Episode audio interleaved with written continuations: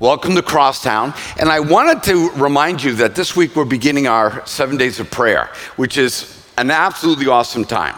Now, I, I want to tell you, I'm not a prayer dude. I'm not a guy who likes to pray. I'm just saying it right up front. I know that makes me sound unchristian and definitely not qualified to be the pastor of a church.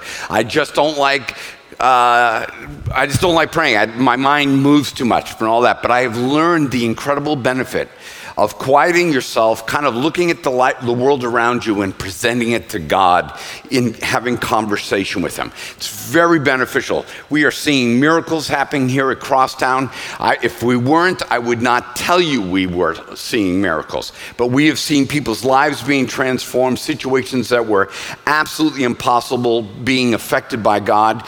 And so let me encourage you. I know you're thinking, well, it makes me sound weak that I'm going to ask for prayer. Ask for prayer. Or you may be also thinking, my problem's not as bad as the other person's problem.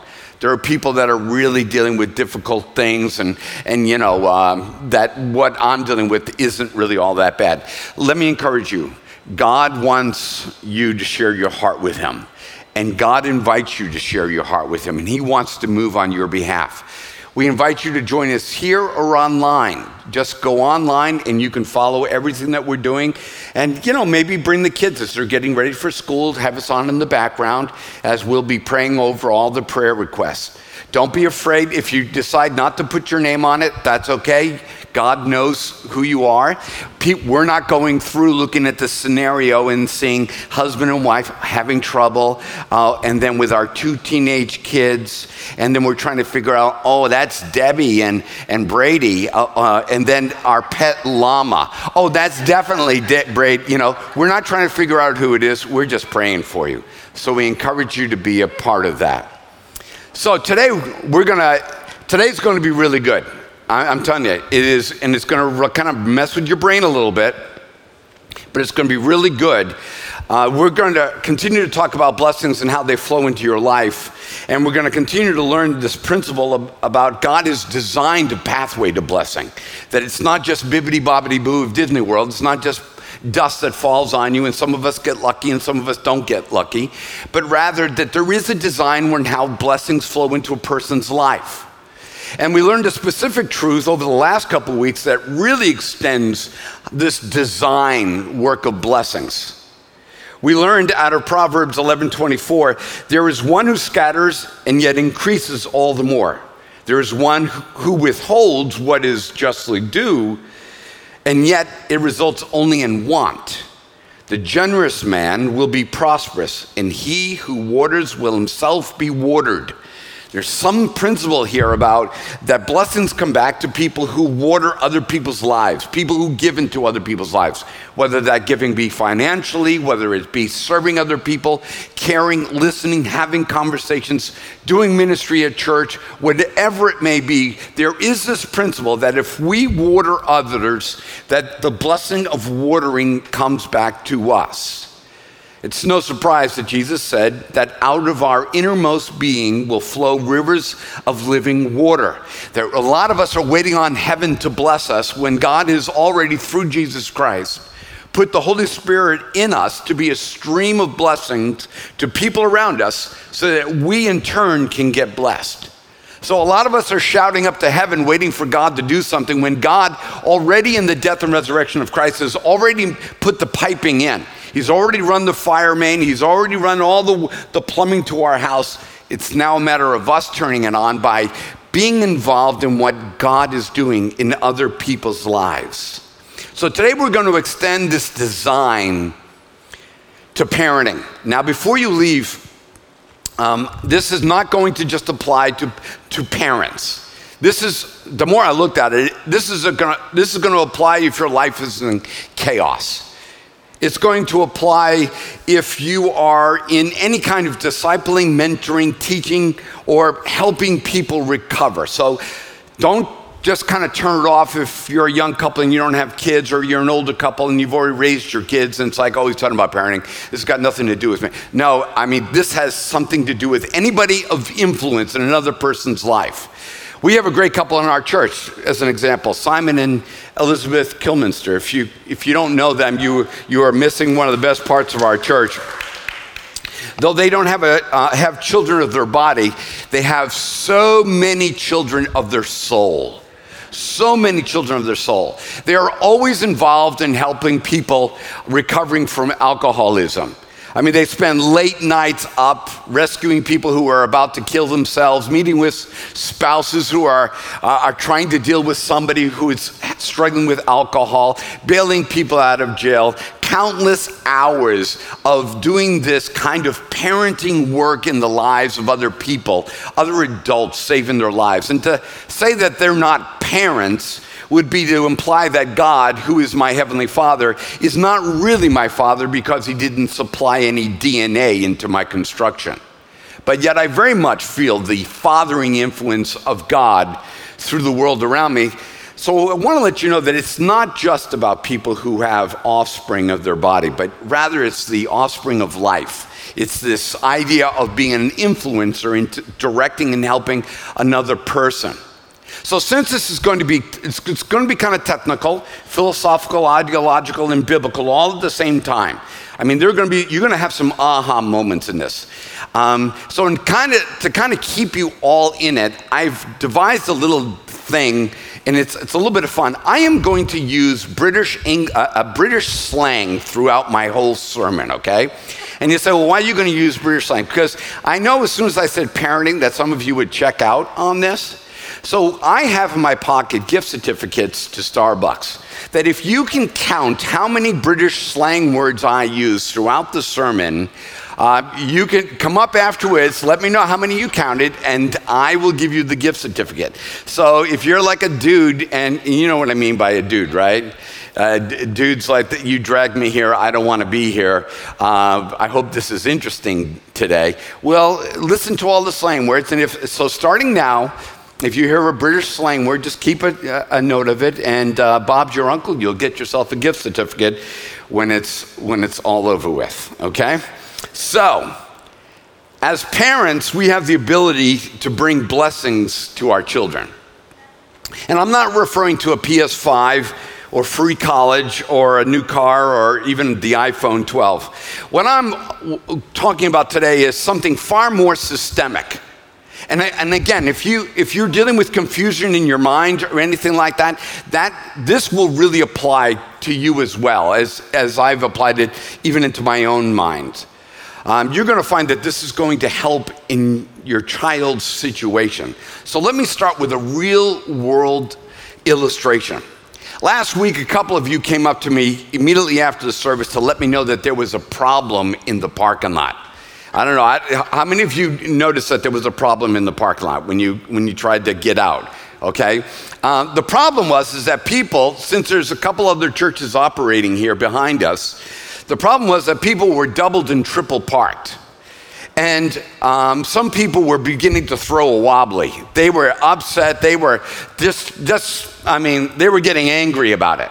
And so uh, the problem was is there's no lines in the parking lot. If you've gone out there and if you've noticed it, you really can't even see where to park. There is this lack of structure in the parking lot. And because it wasn't that we didn't have surface, is that we just lacked the structure within the surface to keep a mess from happening. So this week, Brian and Toby jumped on it immediately. I mean, we, they uh, got out there and they, they started painting lines. It really stinks to be the youth pastor of a church. I mean, this is where you end up going is you end up doing jobs like this. No, they actually love doing stuff. But one of the things that we discovered that they had to lay out a pattern for this, this structure, for the parking lot or they had to rediscover a pattern that was already there. Now, just put that in your mind. They had to clear off the sands and the dirt and rediscover a pattern that had already been put there, and in order to restore some sort of sense of order and peace to the parking lot. It seems like a small thing to put lines in a parking lot, but without it, it, it really causes a kerfuffle. It really does. I mean, it just, it has all kinds. Wow, there are more people paying attention to me today. I mean, you guys are actually taking notes. I'm seeing all of a sudden I'll say one of those words. All of a sudden, checked it off. Well, Hey, I know you at first you thought I was an idiot for that, but it's like it really works. You're paying attention. But here's the thing that I kind of saw from this illustration it didn't matter the quality of the car. It didn't matter if you drove in in a Mazda 5 or a Lexus or whatever it was, you experienced the exact same confusion. Okay? Because we're going to find out that really matters. It doesn't matter how smart your child is, it doesn't matter how gifted your child is, it doesn't matter how smart or gifted you are. It didn't matter the age of the car. This wasn't just a problem for new cars or for old cars. It didn't matter the size of the car uh, or the intelligence of the person driving the car.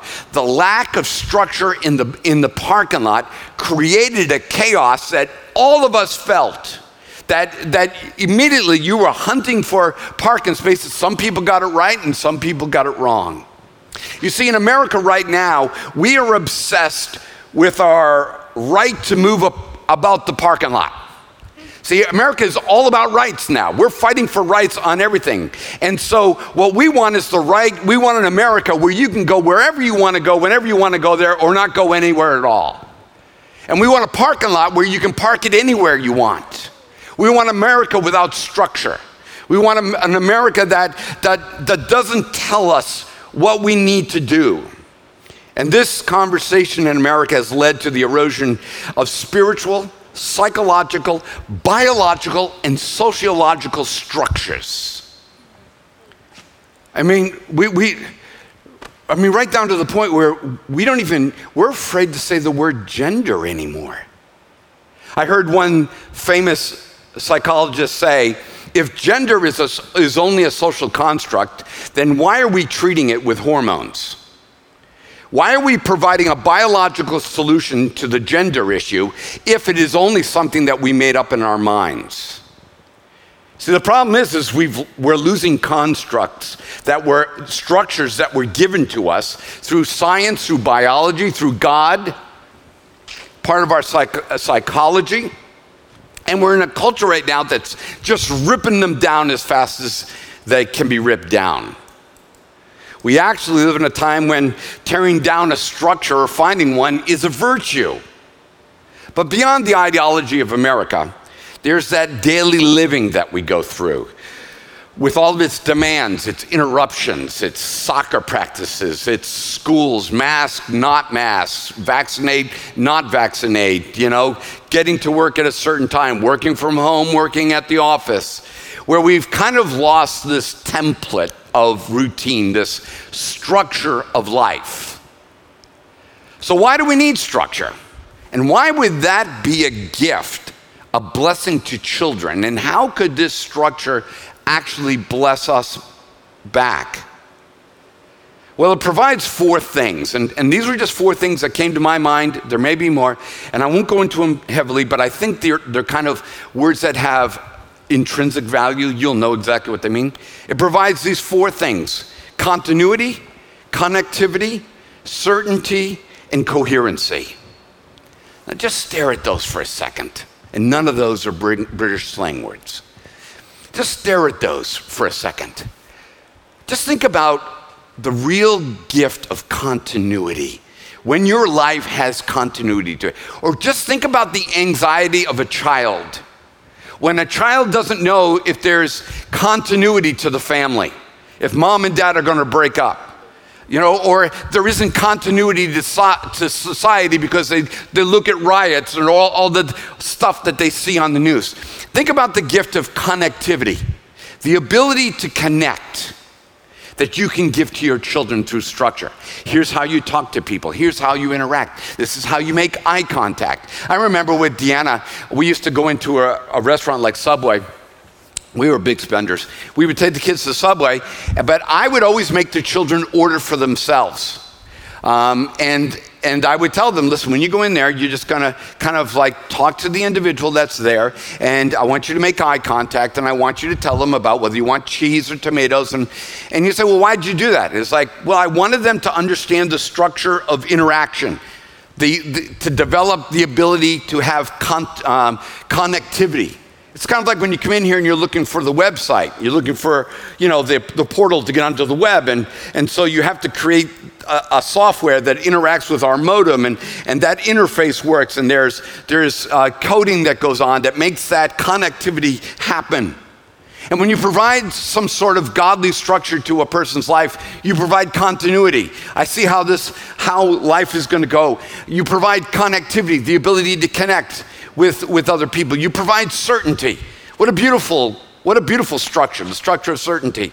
The last thing you want to have your child think is, Mom, are we going to be okay?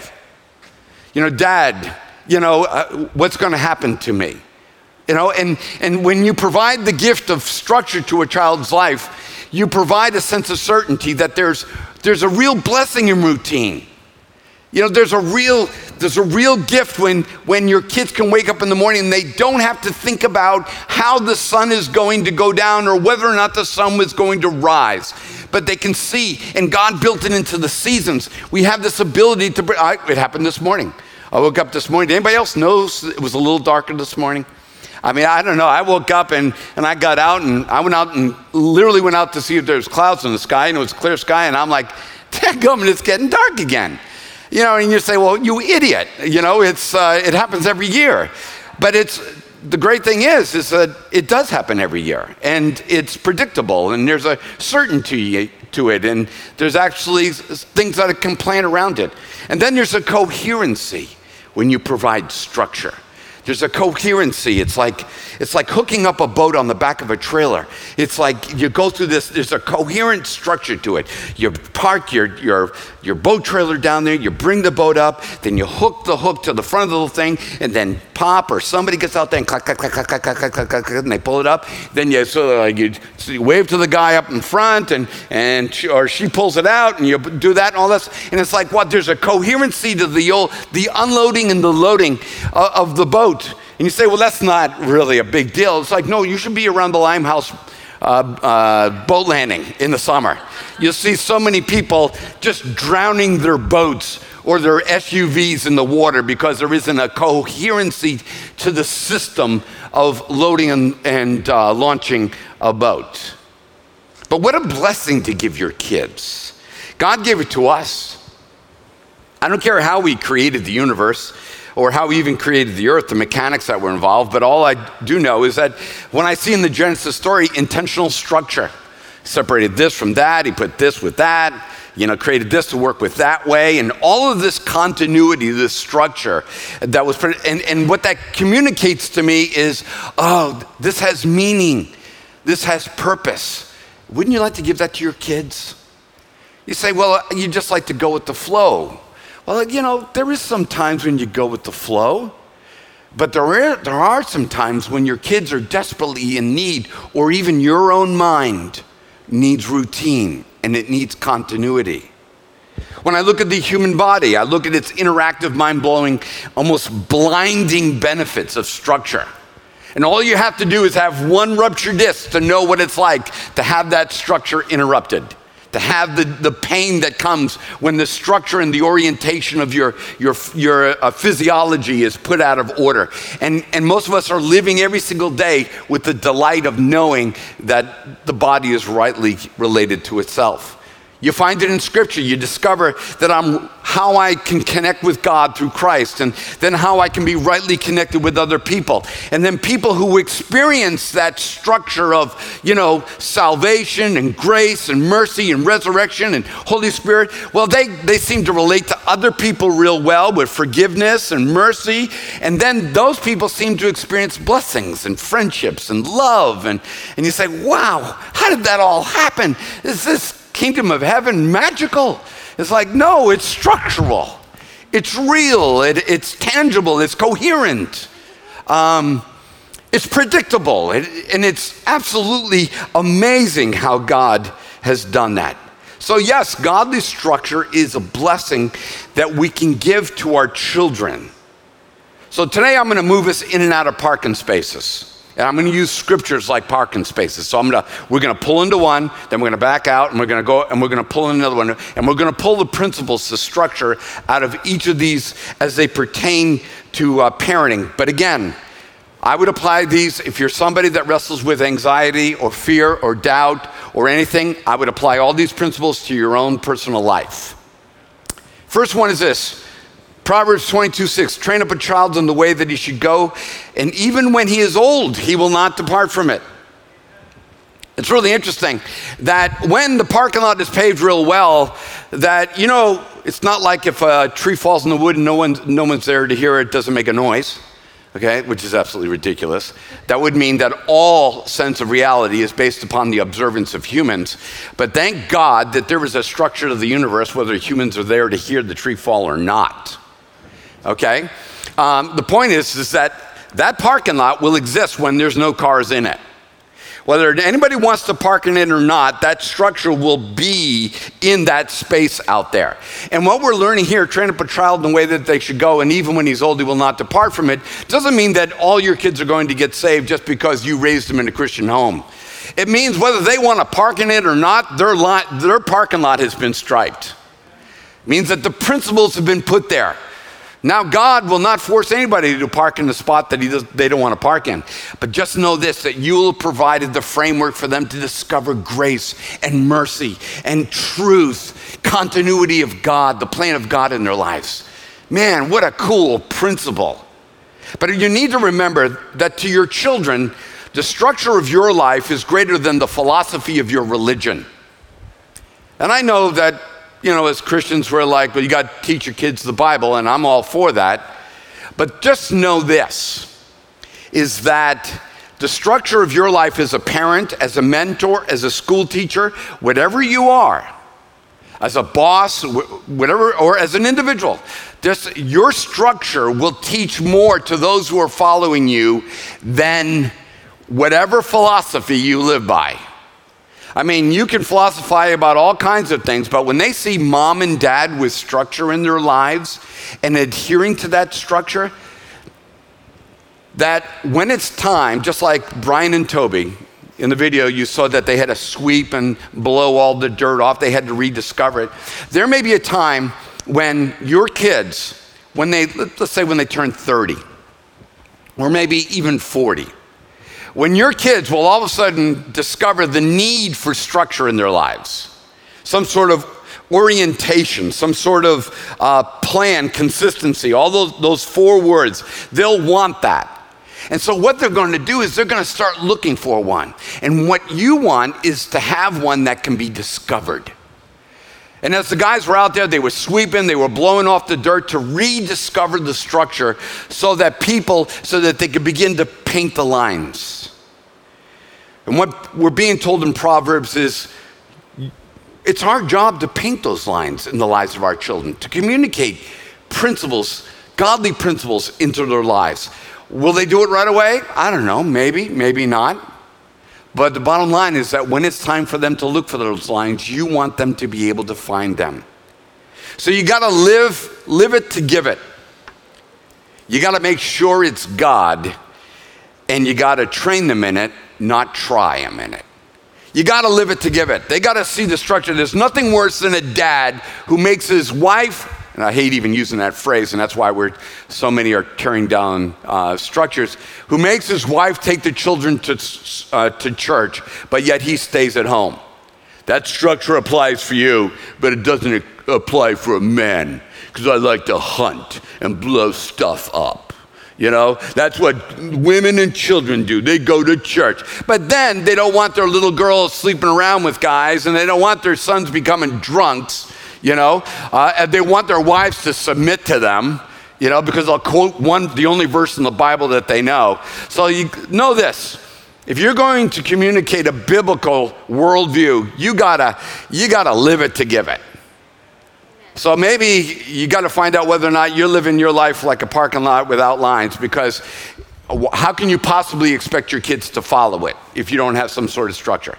Make sure it's God's. You know, make sure it's one that's proven to work, and then, then train, don't try. Or, in the words of the great master, do or do not. There is no try. Okay? Yes, and I'll give you an extra point if you can quote the name of the master who said that. See, we need to train our children in compassion. in truth, in faithfulness. And I know a lot of you are like, okay, we have to provide structure. You know, uh, that was my Richard Nixon impersonation. You know, it's like we got to provide structure. Well, a lot of you thought, okay, you thought that. No, structuring compassion. Are you providing a parking lot on what look? Are you providing a parking space on what? What does compassion look like? What does truthfulness look like? What does faithfulness look like? You know, dads, if you're here and, and you want to raise a kid that is faithful to his family. Well, you need to show that young man what a faithful man looks like. Because if you're staring at TV all the time and looking at porn, and here's a, a fact you don't want to know about. Do you know that there are three porn sites right now in the world that stream more stuff and are getting more viewership than Instagram and Netflix combined? You think, well, who's bigger than Netflix? Who's better than Instagram? porn. So if you think that you can be streaming that into your house and watching it on TV while your little girl and little boy are running around and then turn around and expect them to grow up virtuous, good luck with that because it doesn't work. You got to train in virtue. You got to train in compassion. You got to train that there's no greater gift that a mom or a dad, or I would, and I'm just going to focus on dads here because I just think dads are so cool and, and I happen to be one. So um, it's just there's no greater thing that a dad can do than to show their kids how much he loves their mom. It is the ultimate thing is that why do we got little boys growing up and they're becoming misogynist little runts? Where'd they get that idea from? Dad. They got it from dad. Yeah, women are just objects for your own pleasure. So you can see this is, this is a big deal. 2 Timothy 5:1 Listen to what Paul said to Timothy. He said, "I am reminded of your sincere faith, a faith that dwelt first in your grandmother Lois and your mother Eunice, and now I am sure dwells in you as well." Now, why was he sure that it dwelled in him? Because they were parking lot pavers. They were people who painted parking lots. I know it was in your grandmother, and I know it was in your mother. And so he does this kind of like associative principle for mathematics. It's like if A equals B and B equals C, then I know that C has this in it. Now I just got stirred up. There's way too many kids that are coming to church, youth that are coming to church, that when you talk to them about Jesus, Mary, and Joseph, they have no idea. They're wondering if they're part of the Marvel Cinematic Universe. Who are they? It's like, what happened? Is it their fault? Do we raise our millennials bad people? Are Gen Zers bad people? Or are these like bad kids? We got bad DNAs? No. The generation ahead of them forgot to, to line the parking lot to, to give biblical principles, training and compassion and truth and love and generosity, faithfulness. We're right back to that baby boomer guy again. I love, I'm serious. I don't put the blame anywhere else but my own generation. Next, Ephesians 6 4. Fathers, do not provoke your children to anger, but bring them up in the, in the discipline and the instruction of the Lord. See, this one is, this little parking space is loaded with all kinds of truth. First, right off the bat, it warns of a temperament that instruction should not flow from. Fathers in Colossians 3:21 says, "Do not provoke your children lest they become discouraged." So I love it. Paul's not saying tear down the patriarchy, tear down men, tear down the masculine, tear down. I mean, there is a movement to tear down masculinity. He says, no, no, no, no, no, no, that's not what you do. But let me talk to the masculine for a second. He says, you guys not to knock off this macho crap with your kids. Now, if you, he's like, before you say anything to them, I want you not to be, I don't want you to be like this. I don't want you to exacerbate or provoke your children to anger. Anger. Parenting is not about bullying or proving who's in charge. But parenting is about exemplifying and implementing a culture of Christ likeness. Peter said it in 1 Peter 5 3. He said, Not do- domineering over those in your charge, but being examples in the flock. That's what he's saying to grandpas and to and fathers and brothers and mothers. He's, he's like, listen, don't give up structure, don't tear down structure. It's like, no, no, that's not the right thing. Is that we need to find out how we're using this structure because the structure is necessary. But we need to make sure that it's being used the right way. You know, I grew up in the 1960s. I was born in the 1950s. It seems such a long time ago. Back, I mean, 1950s, we still thought the moon was made out of cheese.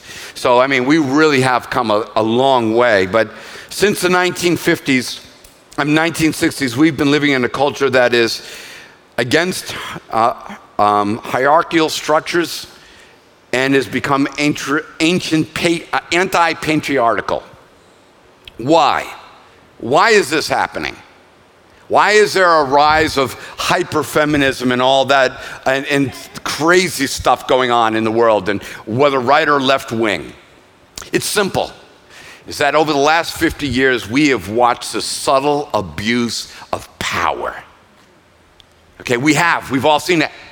Whether it is the majority or the minority or the 1% or the whatever. I mean, you, you could kind of categorize it. But here's what I want to let you know it's, it's not the structure, it's who's using the structure that, that has messed it up. It's not men, it's rogue masculinity. It's not women, it's rogue femininity. You know, it's, it's, it's not democracy, it's just rogue democracy. It's not even capitalism, it's just selfish capitalism, self centered capitalism. And what we're trying to do is villainize systems and it's like Paul saying, no, I need to, not to do away with fathers, not to do away with gender. It's like I just, I need that father to be operating from a different mindset. I need that dad to act like Christ with his power and authority. I need him to die for his wife um, instead of bullying his wife. See, all, the design is beautiful, but our usage over the last 50, 50 years is kind of crazy.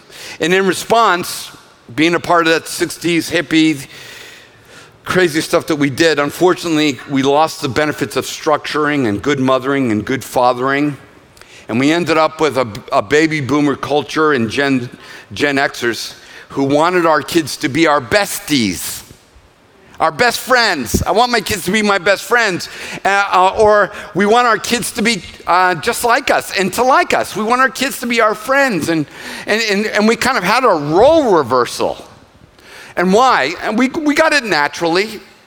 You know, I was spanked for things I don't even remember what I was being spanked for. All I was told it was better for me that, that I got spanked, and really, you know, but I still look in the mirror every day and see a couple teeth that are been, you know, removed from my mouth by my father's punch and had fake teeth put in. And, and somehow in the middle of that, I'm, you know, I, I, I'm now a father. And so it was easy for our generation to say, I'm not doing that to my kids. Did anybody ever say that when you became a parent? I'm not doing to you what my, father did to me. And what happens was is that we replaced, we, we eliminated the structure just because somebody in the structure operated tyrannically. We've become dodgy helicopter and snowplow parents. That's the new designation.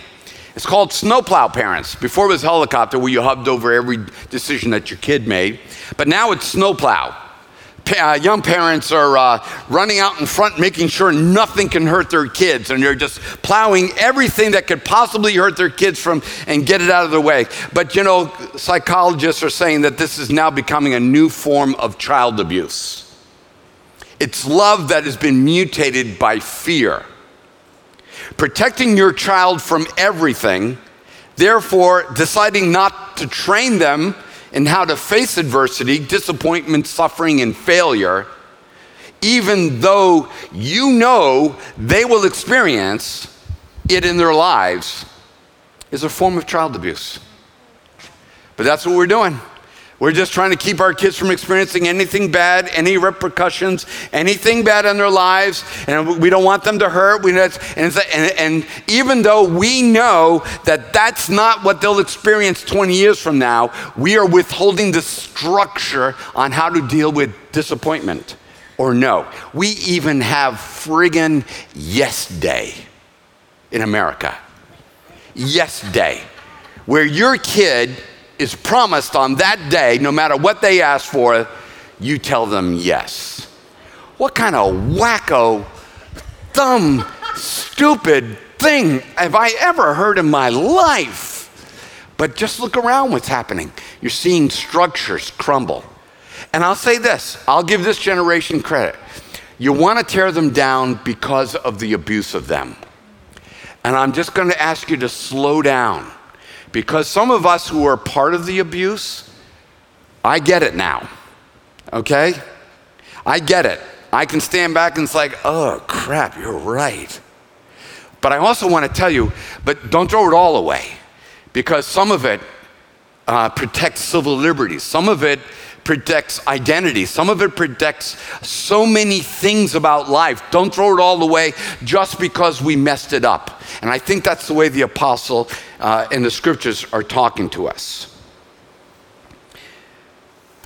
Without the encouragement and the instruction of a parent or a dad in their lives, I've heard it said this way it's as if, to a child, it's as if the spirit of civilization has left you outside the walls as a person of little or no worth. That's what a kid feels like when dad's not there or mom's not there, when there isn't instruction, when there isn't this, this continuity and connectivity and, and consistency to life. It's kind of the rolling forward of the shoulders and the downcast spirit, and there's just like no sense of direction in life and feel like they've been left. Why do you think gaming swallows up so much of our children? Is it because gaming's evil? No. It's the only place they can find structure. There are rules in the game. You get a life if you get one of these. And if you got, if you find this over here, you can beat this dragon over here. And it's like, well, you think, oh, that's so stupid. What's wrong with the kids? Is they're looking for their heroes someplace else because they can't find them at home. Oh my goodness. I'm sorry this is so heavy. Maybe I'm maybe this is a, a bigger picture message than you just going home to your cul-de-sac. Um, but I do know this that this, these are the principles that I had to raise my kids on. These are the principles that, that keep my brain um, driving on the right and not on the left side of the road, unless you're English. We will always walk a line between being tyrannical and calling out the best of our children. So just know that. It can always be abused. You cannot create a system that's viable that cannot be abused. We want to de abuse everything. And I get it. I don't want any abuse anywhere. But I tell you what, when a parent has influence over a child, you know we're setting up the possibility for abuse. So, how do you keep abuse from happening? By tearing down the structure of influence? No. By getting into the heart of that parent and help them understand the fine line of what they're supposed to be doing. Here it is. Here's what we're supposed to be doing providing standards to bring out the God's best in our children. Providing standards to bring out God's best in our children. Here's another one teaching them to embrace responsibility over demanding their rights. We don't, we don't teach responsibility anymore. We just teach what your rights are and how to get more rights by challenging them to be more than they think they can be. Oh, some of you are like me. Wouldn't you have wished you just had somebody like that in your life? Or this one encouraging them to do something difficult and heroic. I had an opportunity to have lunch with a bloke and his teenage son and friend. And in the middle of the conversation, uh, one of the boys shared with me that he was thinking about going to the Air Force Academy. And, you know, that just sounded so wicked awesome, okay? And uh, one, because that's something that my father wanted all of us boys to be. But you know, my father didn't provide a pathway for us to be that. At least I couldn't find the place I couldn't sweep the sand off at 13 years of age to find how you got to the Air Force Academy. But I began to listen to it, and I was amazed listening to these young boys talk about their visions for lives. Um, and as I heard them talk about it, and, and I got excited and started sharing into this young man's life about why he wanted to go to the Air Force Academy instead of Clemson, and why this would be better, and, and, and you know, uh, just something about the leadership principles and about the job viability when you walk out, and, and it's just, you know, but it was interesting that when I heard them speak about it, I knew where they got the idea from. They got the idea from their dads. They got the ideas from their dads. They're, I mean, kids just don't find the Air Force or Naval Academy or, or, or um, West Point or whatever the other academies are, but they just don't find that. Dad planted this idea in it. And I realized that I don't have a lot of regrets in my life. My dad raised eight children. And I don't know, maybe I'll give him a break because of Jesus. That, you know, how do you sell a vision to eight kids? I don't know. He managed to spank all of us. Um, but if I had had somebody when I was, instead of my dad worrying about whether or not I was going to be gay at 13 when I colored my hair, if he had maybe spoken something about me becoming a military officer or being a submarine commander, which is in a, another life, that's exactly what I would be as a submarine commander. Um, maybe my life would have turned out different. Uh, and and you, it made me realize that all, it wasn't because I was stupid. It wasn't because I couldn't finish college. It wasn't because I was colorblind. It wasn't because of all those things that I've. It's like, you know what? Somebody just didn't speak a vision to me. And when you communicate the vision, hey, son, what do you want to be? Daughter, what do you want to be? You know, and it's like, okay, let me help you see the structure that gets you there. You know, I know Latin. I remember my freshman year in high school. I know Latin is stupid, Paul. And I know uh, ancient civilization and, and, you know, and the Byzantine Empire is stupid. But if my pop had the ability, and again, it, to connect Latin to flying in an F 16, I might have gotten there. You say, well, some kids are just meant for greatness and some kids are just meant for McDonald's. Uh, uh, no, I don't think that's the case. Uh, and there's nothing wrong if McDonald's is the vision of your life and that's where you wanted to end up to manage McDonald's. That's cool. There's, there's, there's merit in that. Where there is disappointment is when you fall short of your potential. That's when the heartbreak happens. And, and Paul and, and the scriptures are trying to let us know that we have the ability to call them out to be heroic. Moms and dads, you have the power when used correctly. And remember this we are only to use criticism to burn the chaff from the wheat, not to burn the crop. Oh, I tell you, if you remember anything other than scriptures today, that's the line to remember. Is that too many times it was defolization that went on in my household. The Agent Orange got brought out, and all the, all the forestry got removed in one felt swoop. It didn't matter if it applied to Paul or Mary or Peter because their temperaments were different. It didn't matter. We just, all the foliage got just destroyed and burnt. Again, at the end of my father's life, he found Christ. We reconnected, forgave him, and loved him. But, you know, we all just got to we all leave a legacy behind. Now we can all end up being saved in the middle of all this, but you gotta you gotta ask yourself what kind of parking spaces are you leaving behind? What am I what am I forcing my kids to pull into and to experience? And how much is it of God? Likewise, don't avoid training just because it's hard. Um, I'm going to have to end here because I'm out of time. And that was a lot. So I'm just going to end there. This, this idea of is it hard to raise children? Yes, it is. Is it hard to control your mind and keep your mind in between the spaces? Hard, it is. Why? How do you know? It's like, well, because more Americans are downloading pornography than watching Netflix and Instagram. What's wrong there? Yeah, parking spaces. Um, we don't have, we just don't have parking spaces anymore. And it's hard and it's difficult. And I've, I've, I've dealt with addictions. I've, done, I've dealt with pornography in my life. And, and it's only when I found the framework of, of godly masculinity that I kind of knew where to park my car. When I heard verses like, Husbands, love your wives and give your life for her, as Christ died for the church. It's not about what your wife can do for you or what you're demanding from your spouse, but it's like, no, no, I didn't paint that parking space. So let me encourage you wherever you are.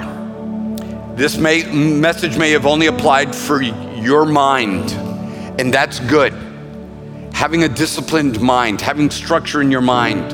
As Jordan Peterson saying, said, sometimes the best thing you can do is just clean up your room. Start there.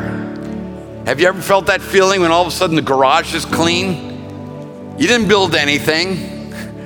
You didn't, you just put everything in its place and you step back and you open up the garage doors and you're just like, I feel good about myself. Why? Because this one area of my life got structure. See, some of us, God wants to bring divine structure to us.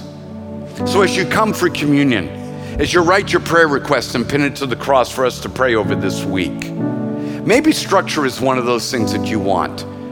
It's not really structure you're looking for, you're looking for continuity, certainty, coherency, and connectivity. And God wants you to have all those things. Just look at your body, just look at the seasons. Just look at the worlds around you. Look at the classifications of the animal world. Look at it all. Everything's structured beautifully. God wants us to experience that structure while enjoying our freedoms. Father, I thank you so much. I thank you so much for alerting us to, to kind of calling out, for us to dust off the scriptures, for us once again to rediscover the ancient ways, to rise, raise up the ruins that have been torn down, to become the repairers of the breach, as Isaiah said. But it starts with us. Our students, our children, our spouses will not copy our religious philosophies, they will copy our lives. So today we bring our lives to Jesus. And I thank you, God, for the table of communion. Because in the broken body of Jesus, in the poured out blood, and in the power of resurrection, all things can become new. For the 30 year old single, for the 80 year old grandfather, whether mistakes have been made, things have been forgotten, or things were not learned, whether of regrets or shame, today you offer us a table, a parking space of grace, love, and truth. And today we come and receive.